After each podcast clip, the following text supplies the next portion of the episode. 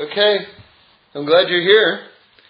Um, today's the eighth day of Hanukkah, so we're just uh, we're just finishing up Hanukkah, and uh, and it's momentous. So so I wanted to share a few more thoughts about Hanukkah, and then um, just how they just apply to our lives and and, and everything else. Um, maybe connected to the parsha a little bit more, and uh, and the events that are that are coming up because we have, you know, we have a, a fast day coming up, which is around the corner.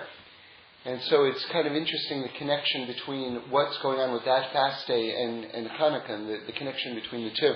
So, so, uh, so where, where this light is taking us in the immediate future, but also more to just, uh, since we're still within Hanukkah itself, just to kind of bask in the light. Um, so, so there's something that I that I noticed that made a kind of a, a big impression on me, and it's it's kind of picking up from from what we were discussing last week, which is the idea of the light of the Hanukkah candles being the Or Haganuz, which is this original light that Hashem created when He made the world.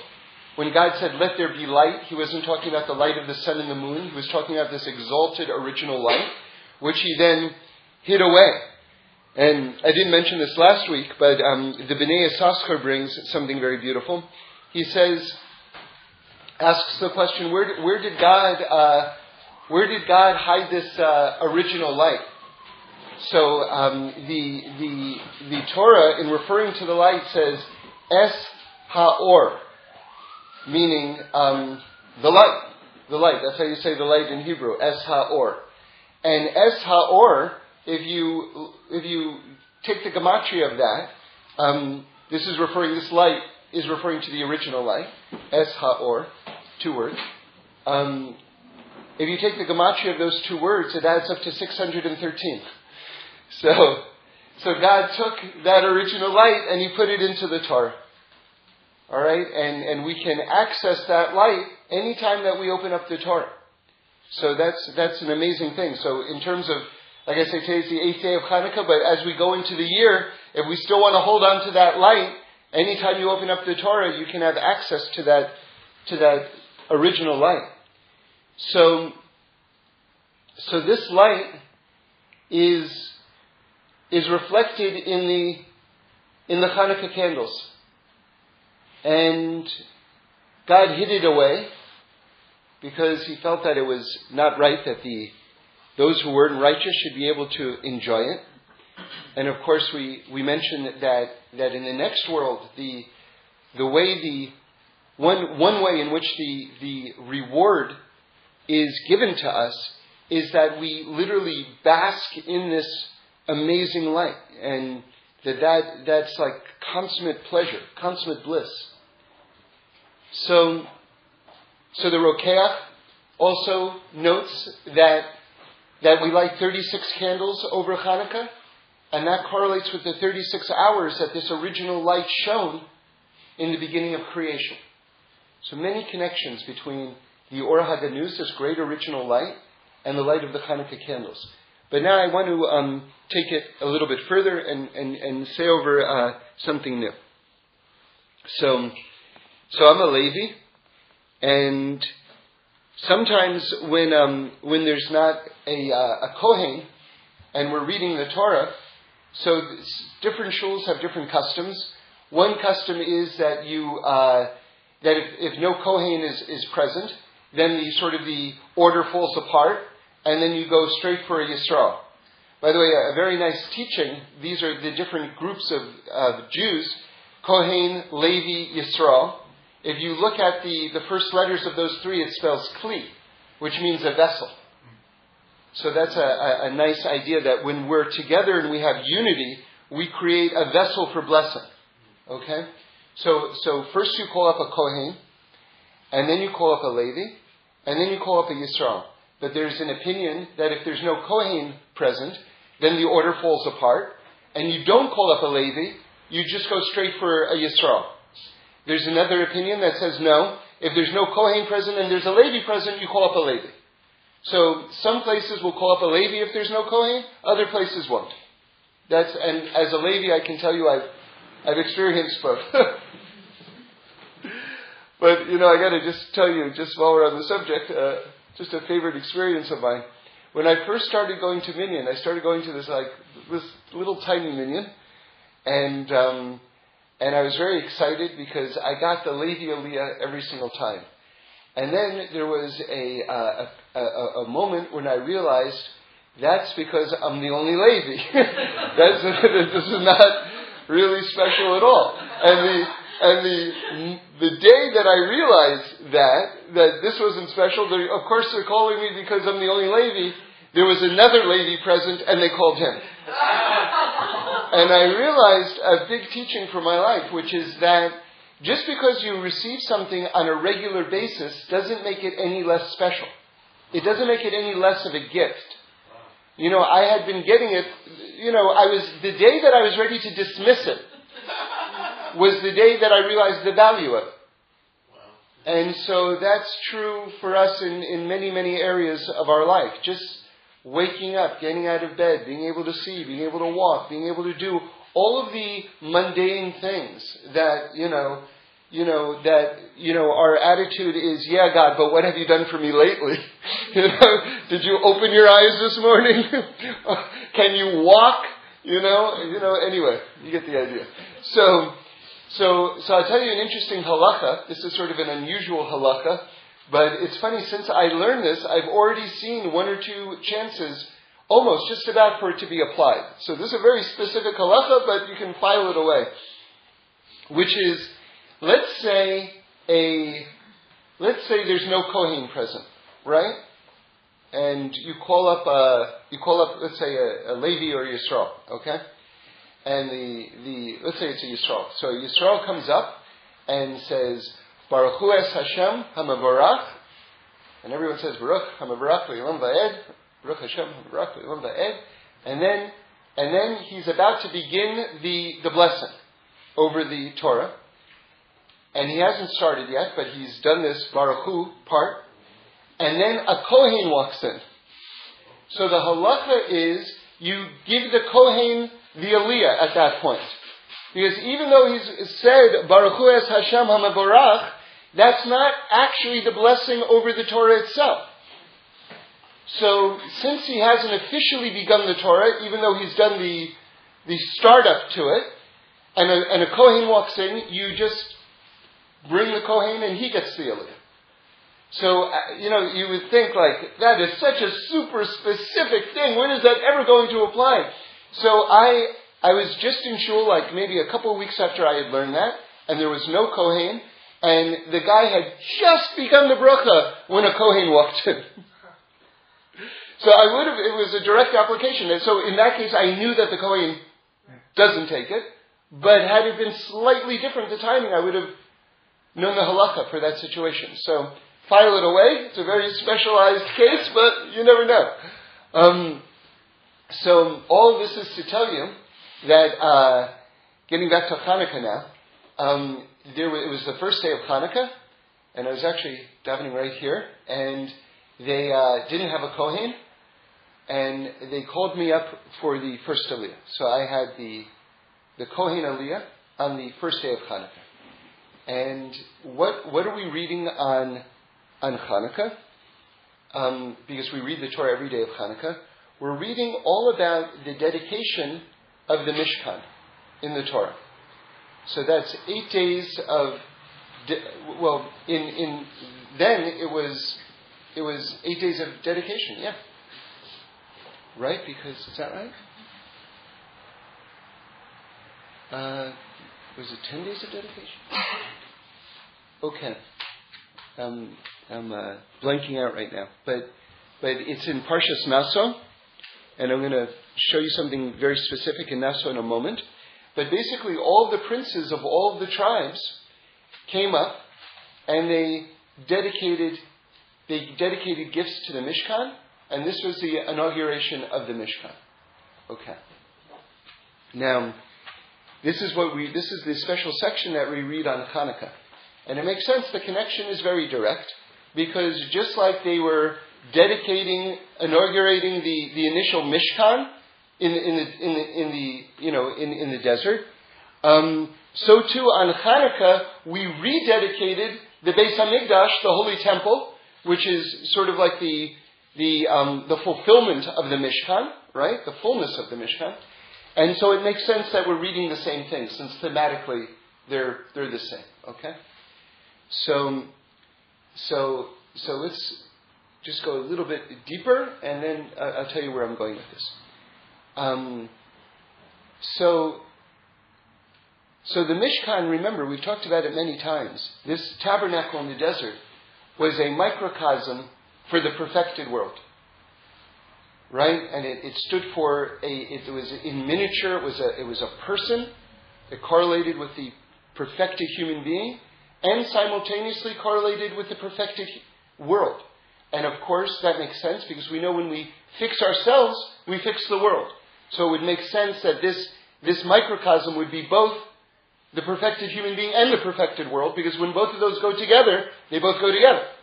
So, and it says that God rejoiced when, when the Mishkan was completed, like he rejoiced when he created the entire world. So we see that when we're reading about the, the Mishkan on Hanukkah, we're really talking about the perfection and the creation of the world. Okay, so it's, it's getting deeper. Okay? Now, here's the reason why I told you about the whole Levi Ali and all the rest. So I came up and I notice this section in the Torah directly above the beginning of the inauguration, right? The days of, uh, of inauguration over the Mishkan, right? It's like the Torah has, like, it's all kind of like, it's like there's this way out kind of like print structure above it, the way the Torah is written above it. And if you look, it's here in the ArtScroll, it's on page 762. You can't quite get a full appreciation from the printed text because it looks much more unusual and much cooler in the, in the Torah scroll. First of all, it's divided up into two pages.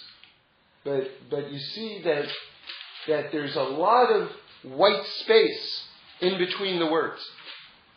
And if you look in the Torah scroll, so you'll see, like, it's like few groupings of words separated by large white spaces for, for several lines above the discussion of the inauguration of the Mishkan, right? Of the world, the creation of the world, if you will, in miniature, right? So I was like, what is going on with that? What is that talking about? And it's not in the same column, it's directly above. I mean, it, it's attached right there. So, what is that? And I looked more closely, and I saw that it's Birkas Kahana. It's the, it's the, the, the Kohen's blessing that he gives to, to, to the people of Israel. So this is, this is really interesting. Now remember, the Torah is black fire and white fire. So here you have like storms of white fire. And white fire is like original light. Remember, there's a lot of opinions about it, what is going on in terms of the white fire of the Torah. Because, because it's not just parchment. That's not, that's not our tradition at all. That is ink on parchment. That no one holds that way. It's black fire on white fire. So what is that white fire?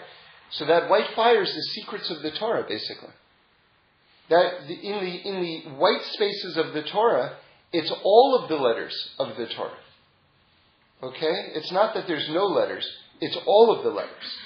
And to give you an idea in terms of, say, physics, is very elementary physics, but to, to, to, to know what I'm talking about, there's a very simple example. If you take um, a color wheel, which has all the different colors on it, and you spin it, it becomes white. If you look at it, which is fascinating, because why should that be? It should be like, I don't know, pick a color. Or if you, or if you don't want to pick a color, pick black. That they all meld together like a mishmash. But the idea that you can have all of the different colors and then you spin it, have you all experienced this? Have you all done this? Oh, this is like kind of like a basic thing that usually they do this in elementary school. So it's um, but try it. Take my word for it. You have all of the colors, and then you spin it, and it becomes white. You know, and then you you know it stops, and then you see the colors again. They become separated. But here you see that the blending of all the different frequencies equals white. And so this is the idea because remember, our tradition is that God created the world with the letters of the Torah. And so the way I understand that is that each of the letters of the Torah stands for a different energy frequency. All right, this is a very this is my own simplistic understanding. It's beyond that, but but obviously he didn't take an aleph and then bang a gimel on it, and you know that made Detroit. You know what I mean? It's like it's there's more there's more to it than that. You know, so we have to be talking about energy here. So so the different wavelengths combine, and when you've got all the wavelengths combining, you've got this white fire. Okay, and then it comes down through tzimtzum into something that's actually concrete and discernible. Okay, that's the that's the black fire. All right, so so so let's just kind of reset the, the question, just now that we have a broader appreciation of what's going on. So here we have the here we have the whole section of the Torah that's dealing with the dedication of the Mishkan, right? Which is that porthole between heaven and earth. That's what the Mishkan was. And now in the text, in the written Torah, right above the Mishkan, you've got Birkas Kahanim, the blessing that the Kohen would have channeled through him to the people of Israel. And it's filled with white gaps, white fire. All right, and then you get to the dedication of the Mishkan. Now, let's zero in on why all the white fire, why all the white gaps in the, in the, in the Torah scroll for Birkas Kahanim. Now, listen to this. This is very cool. When the Kohen, when the Kohen blesses um, the congregation, you know, um, I think all of you know the, uh, like from Star Trek, when Spock would hold up his hand like you know with the uh, with the V, right separation in the middle of his fingers. I think you know what I'm talking about. So, so Leonard Nimoy is a Kohen, and he got that from Birkas Kahana. That was that was a Jewish thing. He, he's gone on record many many times on, on saying that. So so um, so so, but the idea is very very deep. So I'm just mentioning the Star Trek thing so that you guys have a visual of like what's going on. I think you're supposed to really do it, but that's kind of the basic idea. So the, the idea is that that your ten fingers stand for the ten sefirot.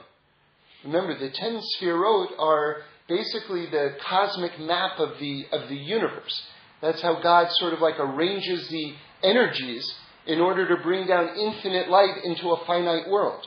That's the ten sefirot. So what the Kohen's ten fingers stands for the ten sefirot.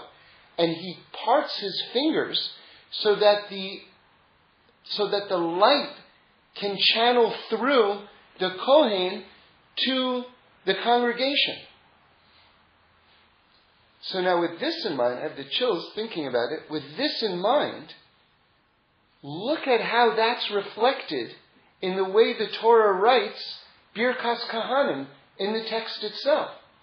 That you've got the black fire, that's the revealed, and then big chunks of white fire intermingled throughout it, which is like the parting of the fingers, the parting of the text, allowing this light to come on through. Do you understand? And so, what's the idea of the Mishkan? I told you that the Mishkan is the porthole between heaven and earth. That's where the light of heaven is coming down through the Kohanim who minister in the Beis HaMikdash. They're the ones who run the Beis HaMikdash.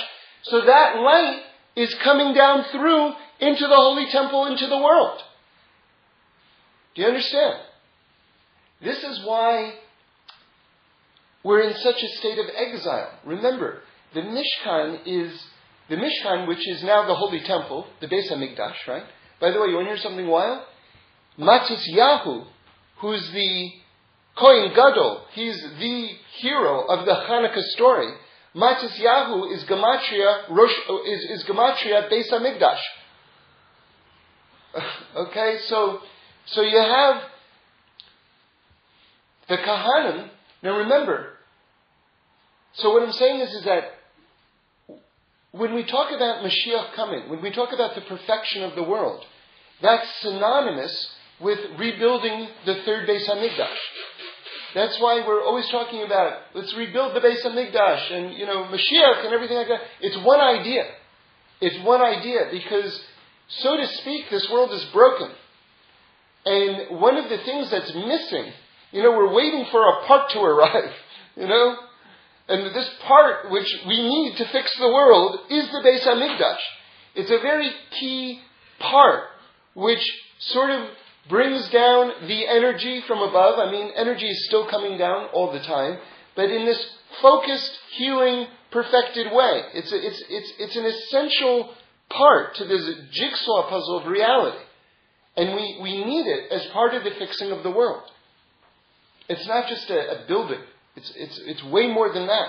And it's not just so that we can return to old times, right? In this nostalgic vision of how great things once were. That's not it. it. We need this for now. You know, we're missing this part.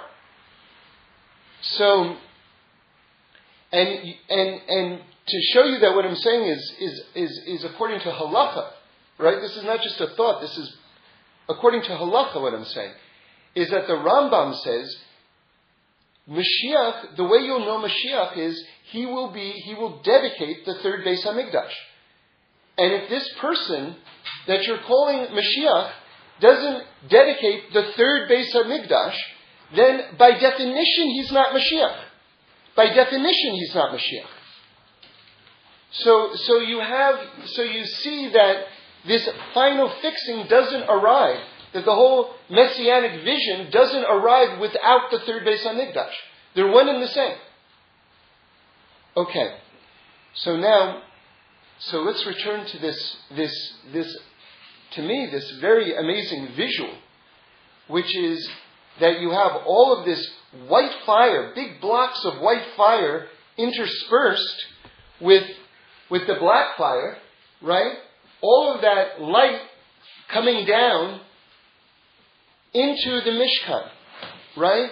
Or during Birkas Kahanim, through the Kahanim, during Birkas Kahanim, through the fingers of, of the Kahanim to the congregation. Now, let's make this focus for Hanukkah. Alright? So, but again, to review the point, it's the white fire, it's this light going through the Kahanim to the congregation. It's this white light this heavenly light going to the Mishkan, because the Mishkan is the porthole between heaven and earth. Okay? But I want to say another level to this, which is it's also the Or Haganuz going through the Kahanim into the second Beis Hamikdash for the rededication of, of that is the Pach Shemen, that is the miracle of Hanukkah that's taking place.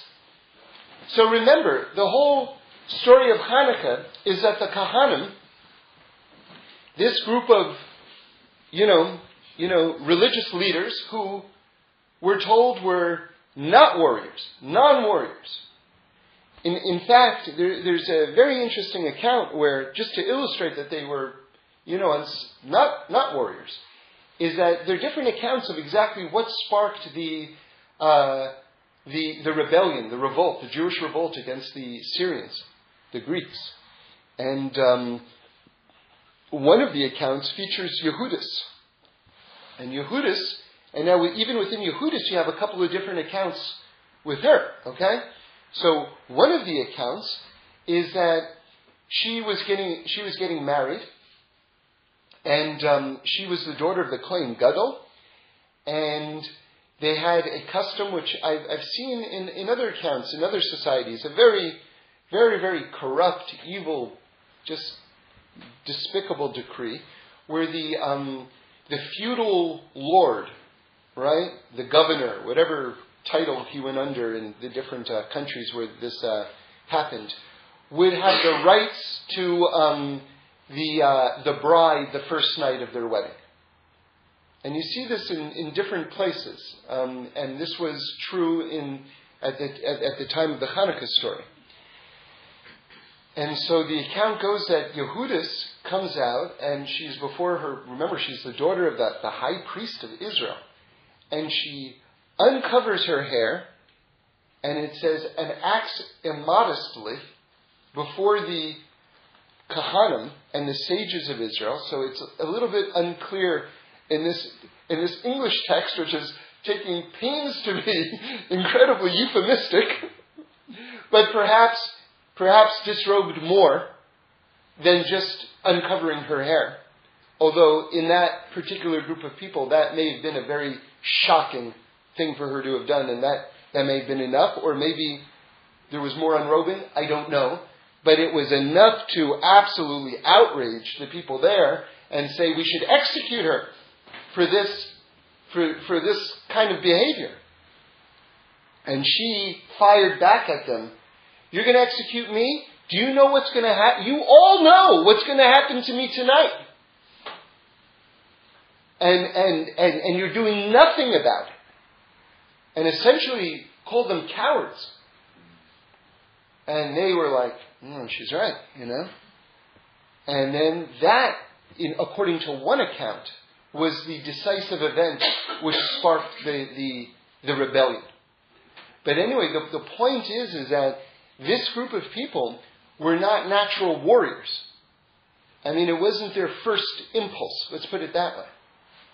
So, what we talked about last week was the idea that if, you see, there's a, um,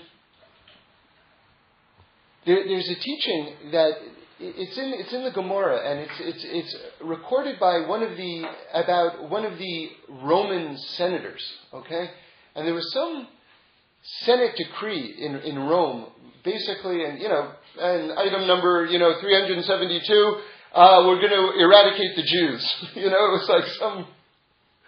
And then this Roman senator basically said, you know something, you can't have a world without the Jews. And everyone went, oh yeah, he's right. Okay, on to, on to the next, you know, more taxes on the uh, Gauls, you know. You know, they went on to the next item. You know, seemingly this, and there's no holiday which celebrates this. You know, here you had the, the, the, the Roman Empire, you know, ready, on, it was on the books, they're ready to institute the destruction of the Jews, and a Roman just says, no, can't, no, we, you can't have a world without the Jews. And they're like, oh yeah, that's right, that's right, okay, and then they just kind of went on, you know? So, so what's, so, so this was known, in other words, it, it's, when it says, and this is the first Rashi, by the way, in the Torah, it says Breshis. So Breshis is written Bereshis. So in other words, and then and then the Navi, the prophet, I think I believe it's Isaiah, refers to the Jewish people as Reshis, the beginning. So so Rashi brings that that a way to understand the, the first word of the Torah, Bereshis, is for the sake of the Jewish people. Meaning to say that the world was created for the sake of the Jewish people. Now, what does that mean exactly? Because that's a, that's a pretty big statement. In other words, we're bringing this understanding of the oneness of God, the existence of God, the oneness of God, right? The holiness of human life, the, the fact that there are these things called mitzvot, which are incumbent upon all of humanity, you know, it just depends which ones and what details, but, but essentially we're all in this together. So, so we are the, the emissaries of this information. And, you know, you, you need, this world needs a purpose to continue to exist. And if you don't have those emissaries who are sort of enlightening the world as to why this project exists, you don't have a world. So it's not this crazily, crazily chauvinistic, jingoistic idea that the whole world belongs to us. That's not what's being said here. What's being said is, is that this world has a purpose, and we are explaining to the world what the purpose is. And if you don't have, if you don't, if you, if you will just live this world and live this life with no purpose whatsoever, and even eradicate those who will tell you that there's a purpose to this world and what the purpose is, then we don't have a world anymore. So God says, so what do I need a world anymore for? I mean, it's not existing for what I created it to exist for. Right? So, so in other words, it's, it, there's, there's a logical understanding for something as exalted and seemingly radical a statement of if you don't have the Jews, you don't have the world. But it, there's actually a logic to it. Because we're informing the world what the world is here for. So, so if, so if it comes down to the point where, where we, so God made a contract with us that we would be forever. So, so it turns out that you can't even get rid of us. if you want to get rid of us, good luck. Join the club. Others have tried. It doesn't work. you know, it, it doesn't work. And what will happen is if you dwindle down, and this is what is, is going on with Hanukkah and Purim to a certain extent, but Hanukkah even more so in this particular uh, point that I'm making, that if you dwindle down to a very small group, because remember, even among the Jews, the majority of Jews seemingly were totally on board with Hellenism at that point, which was, you know, a very assimilated, secular understanding of the world. You know? So, um, so if it boils down even to a very small group of people, then that group of people will be blessed and they will be victorious even in a miraculous fashion. Because all the sages say that the military battle was as or more miraculous than the miracle of the oil. Okay? That that was huge. Because we could not have won that battle or that war, which apparently lasted for years and years and years and years, by the way. In fact, there's a historical debate as to when, at what point the miracle of Hanukkah happened. We tend to think, because it's very nice, there's a lot of closure in terms of the storytelling.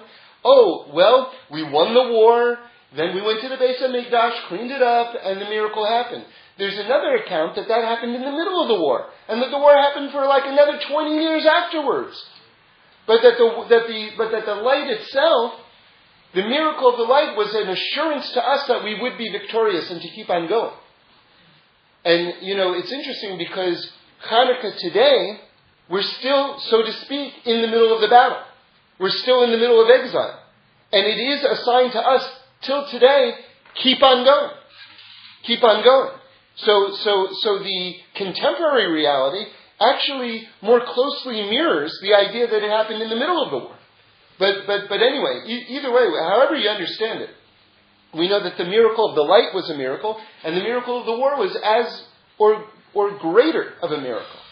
But here's the point, again, just to repeat the point, is that if, since there's a contract with creation for our continued existence, if we dwindle down to basically nothing, if those people act as the Kahanim, the small band of Kahanim did, they will be given whatever power and whatever success is necessary in order for them to be victorious.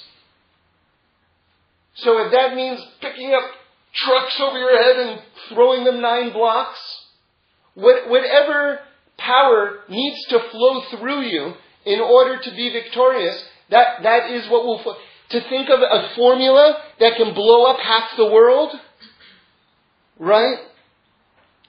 Einstein, the atom bomb ending World War II. However you want to understand what the nature of the miracle will be that will flow through you in order to be victorious, that is what's going to happen. Right? even if it looks like, wow, we're down to just a few people, it's okay. I mean, it's not okay. It's grim. I hope it never happens. But nonetheless, you just stay in the game and by staying in the game, things will things will happen. Things will happen. Um, so now, let's return back to this idea of the Mishkan, right? We've got the text of the dedication of the Mishkan in the Torah. And then we have Birkas Kahanim directly above it with all of the big chunks and openings of white fire. So the idea is, is that the Kahanim, remember, the Kahanim are the ones who were doing the miracle in the Hanukkah story. It flowed through them. In other words, that original light, that Or HaGanuz, flowed through them, and that's why we say that the Hanukkah lights, I'd like to suggest, are the Or HaGanuz. Because you could say to me, how can you tell me that this is the Or HaGanuz? This is the original light of creation. I took a match, right? I lit a candle. How is that the original light of creation? That's, that's candlelight. You know, you're being very poetic right now. No, no, no, we're not. We're talking on a very, very deep level. Because we're saying that this, that because the Kahanim kept it going, that this light which is flowing through them anyway, to this day is flowing through us, and we have this reminder, this portal, if you will, this continual channel to bring down this light that keeps us going. So, so, so I want to just uh, share with you another idea. Just change topics here for a moment. And it's just something that uh, kind of came to me during uh, during davening, and um, it just kind of is like a bit of a way out thought, but you know, let's just share. So, Parshas, we just did Parshas Miketz. Miketz is um, is the is the is is the culmination in a way. It's the turning point in the life of Yosef. And just to set the stage for a moment, Yosef now has been in the lowest land, Egypt, in the lowest place, prison in Egypt. So he's in the lowest place in the lowest land for, I think he's been in prison for something like 12 years, something like this. And now you have like the greatest, most meteoric rise in history. Like in the snap of a finger, he's taken from the bottom to becoming second only to Paro in the greatest empire in the entire world. So, and it just happens lightning fast. Um, so, so let's zero in. You know, let's. Do you want to? Yeah. I need some fresh air. Yeah. Okay. So, so let's just zero in on uh, on the, this first letter, the mem of Miketz. Okay, Miketz means at the end. We talk about the end of days, and we talk about it's called Ketz Hamashiach. So Ketz means like the end. And they talk about even though it had been a really lengthy time that he had been in jail, that when the moment came for him to go, at that exact moment he went. you know, you see, the psychology of depression, the, the, the nature of exile, I heard this in the name of Reb Leibele Eger, is that you think that because today was like yesterday, right? That tomorrow is going to be like today, and tomorrow is going to be like yesterday. See, what happens is, is that the, the, the depressed mentality surrenders tomorrow. And, but everybody knows every day is different. Everybody knows that if you just think about it. You don't know, if I really press you, what's going to happen in an hour. You don't know. You don't know. You simply don't know. And anyone who's being honest knows that's the truth. You know, so so we don't know what's happening a moment from now. We don't. But again, the nature of exile is that because yesterday was like today, we think tomorrow is going to be like today, and tomorrow is going to be like yesterday. Okay.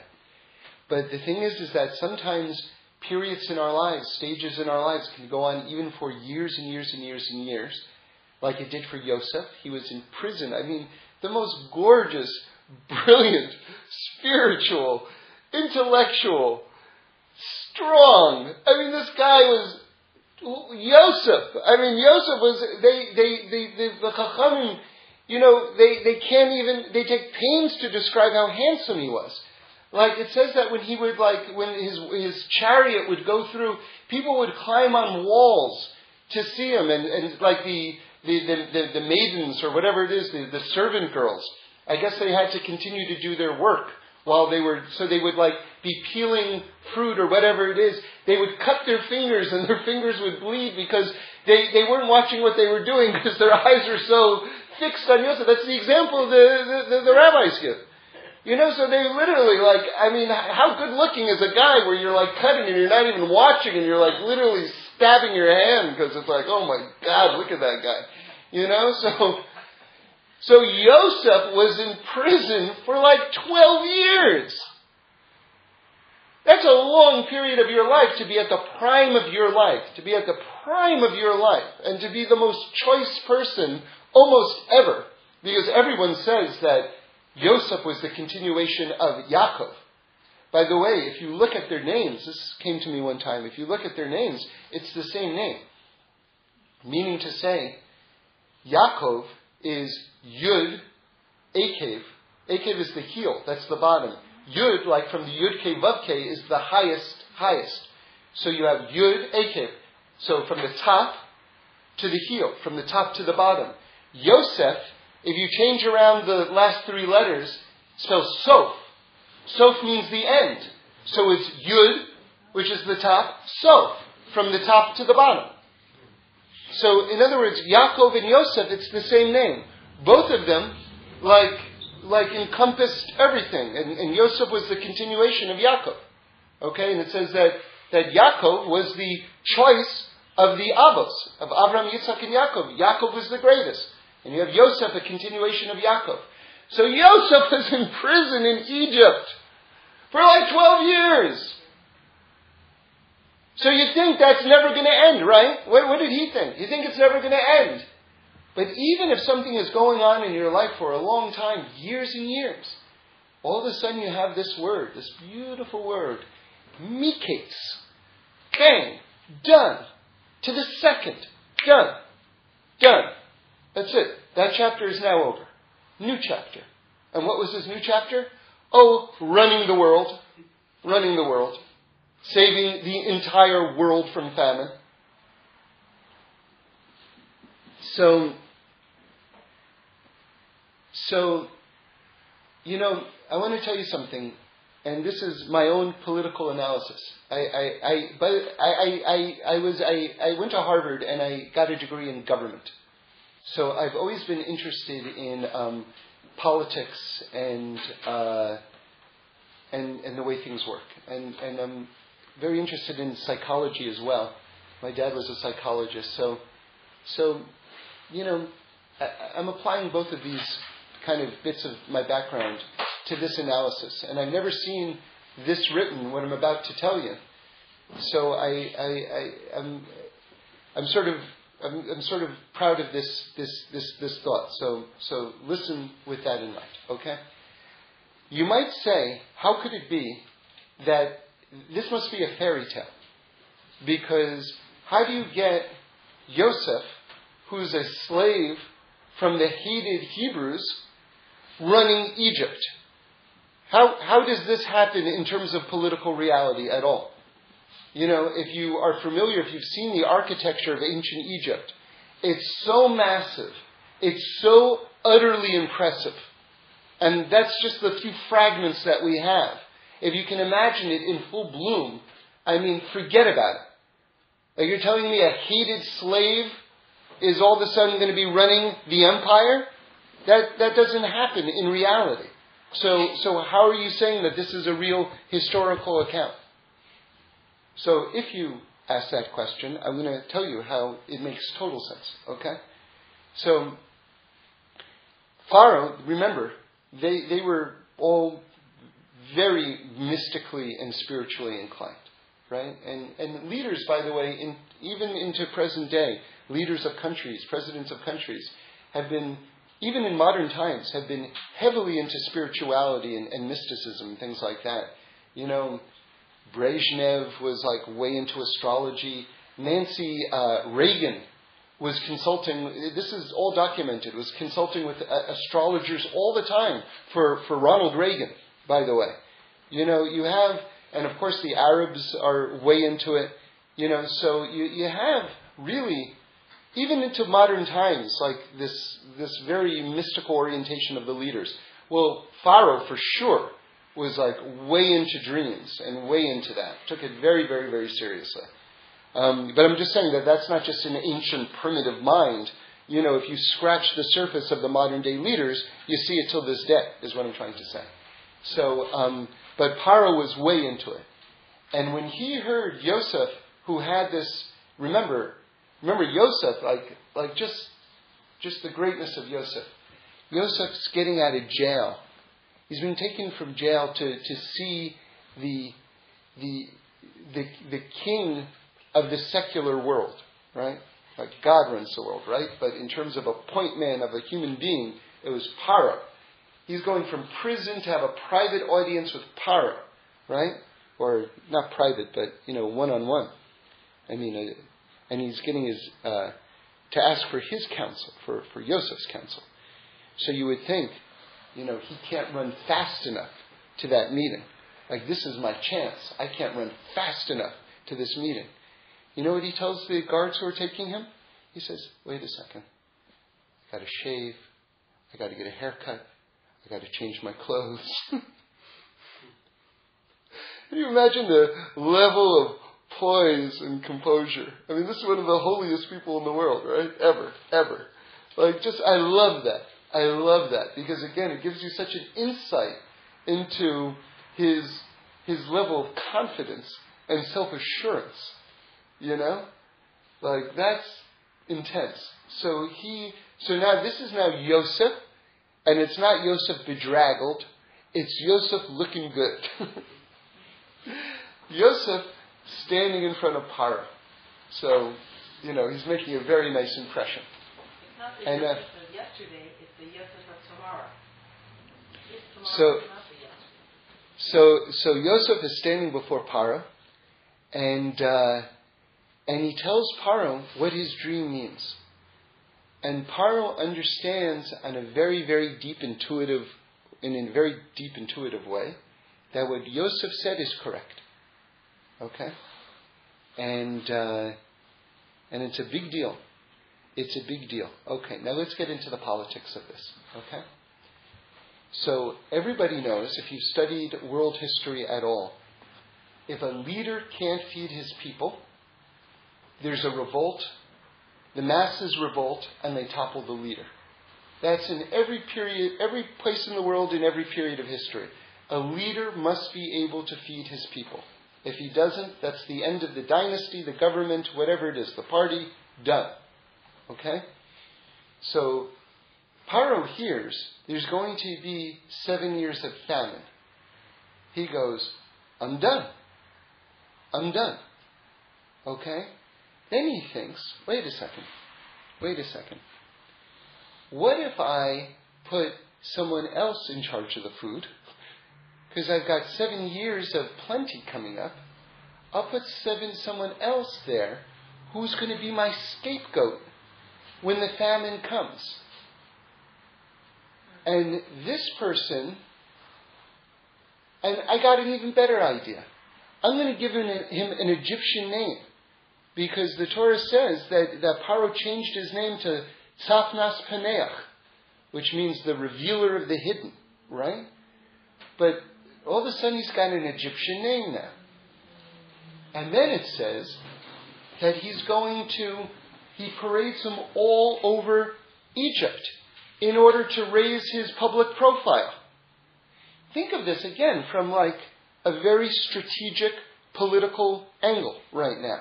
So what Paro has done now, at this point, is he's created a minister of food, right? He's presenting him as an Egyptian to the people with this Egyptian name.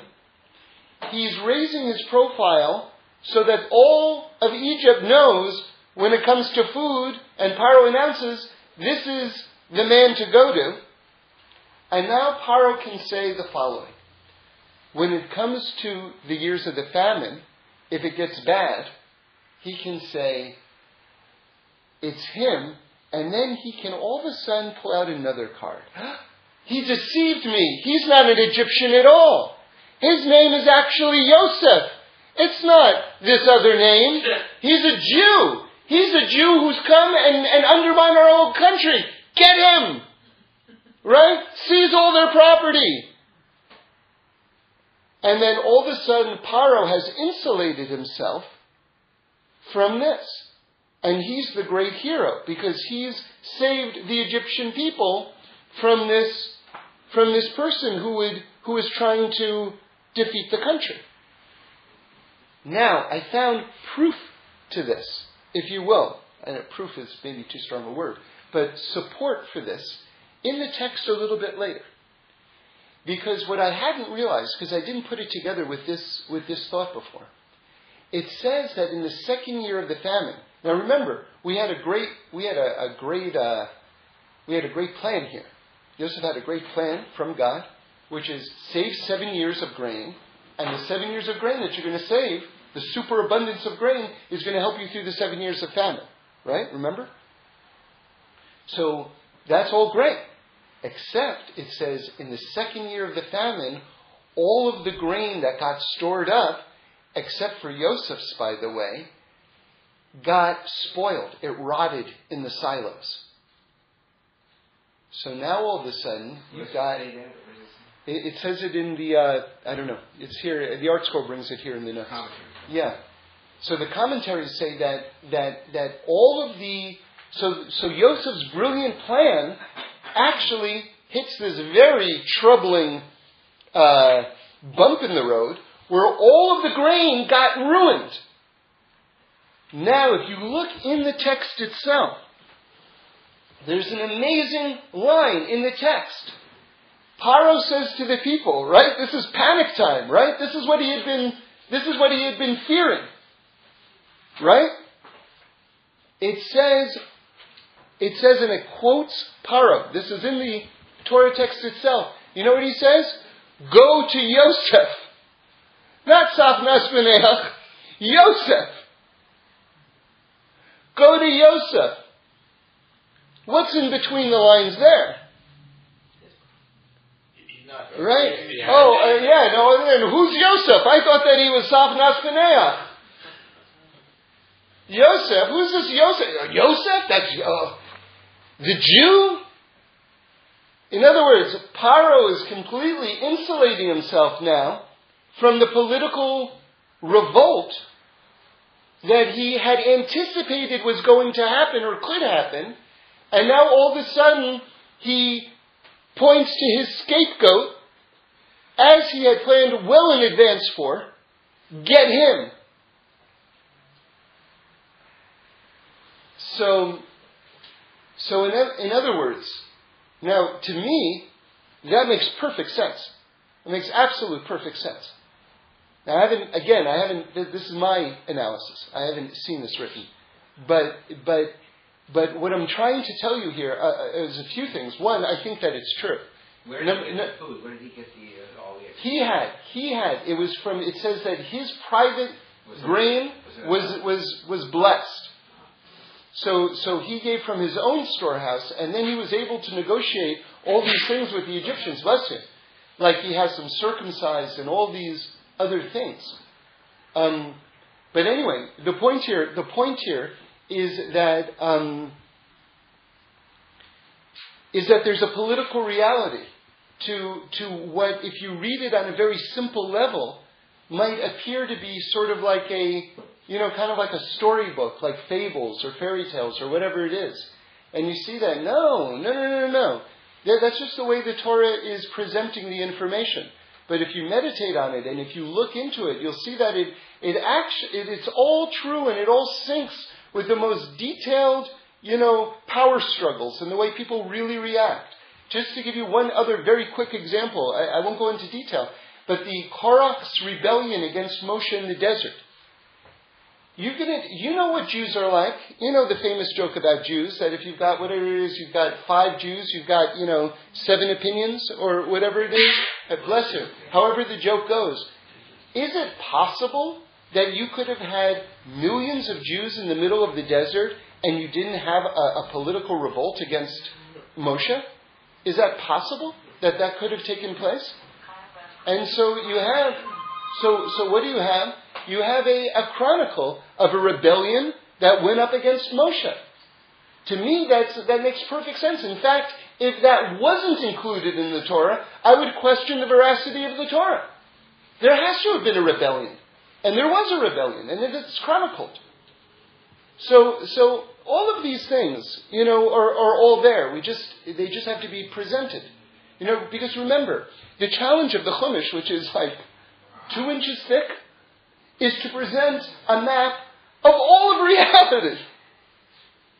How do you do it? How do you present a map of all of reality and all the information in the entire world in a book that's two inches thick?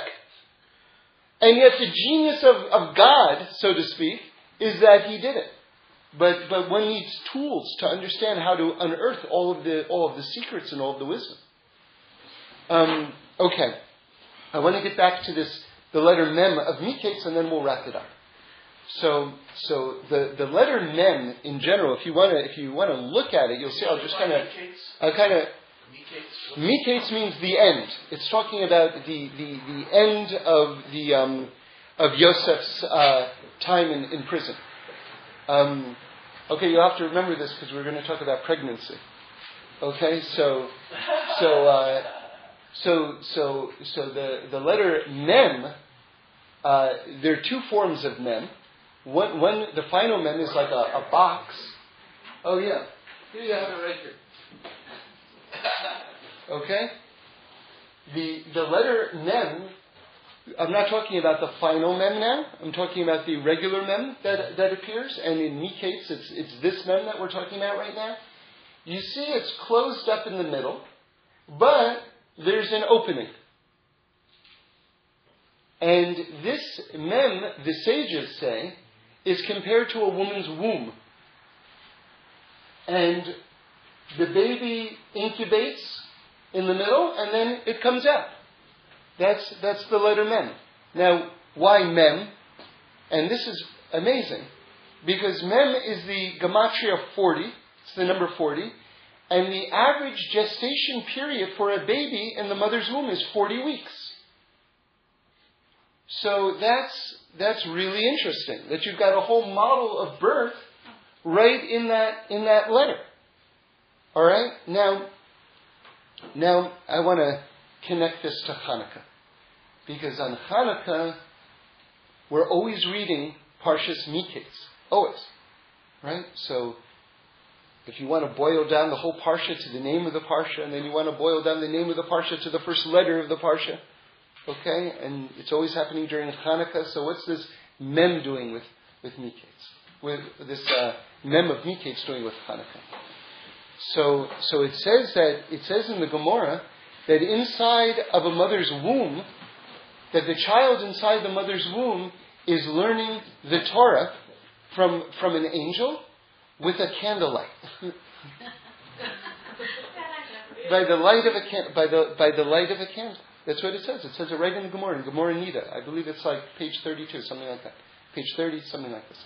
So, um, so inside of a mother's womb, the baby is learning by by by the light of a candle. And so, so I want to say that that's the light of Hanukkah, or Better still, I want to say the light of Hanukkah is connecting with that original light. All right, so so let me just add one more thought to this, and then we'll finish. You'll get what I'm saying. Reb Shlomo ask, asks a fantastic question, which is that if our tradition is that all Jews who are ever going to be Jews, and this in, includes converts and all future generations, all Jews, for all time, were at Mount Sinai, either in physical body or as souls, and received the Torah there. So if we receive the Torah at Mount Sinai, Reb Shlomo asks, why do we have to learn the Torah again inside of our mother's womb? We already got it at Mount Sinai. What could be better than that, right? So he gives a beautiful answer. He says that by Mount Sinai we got the national mission. Inside your mother's womb you get what you personally need to accomplish in this world. Okay? So I want to say, based on this, that the light of the menorah, when we look into the light of the menorah, that this is like going back, right, to the light inside of our mom's womb when we got our initial mission, our initial purpose. And that the light of the menorah is reminding us what it is that we need to accomplish in this world, each and every one of us. So Hashem should bless us. We should really just understand that the whole world is filled with light. And, and just to bring it again to the here and now, I mentioned in the very beginning that, that you know, just this is the nature of the Jewish calendar, this is the nature of history, this is the nature of our lives. In a few days from now, on the 17th of Teves, Shabasar, oh no, the, um, the 10th of Teves, rather, the 10th of Teves, is, is coming up a fast day.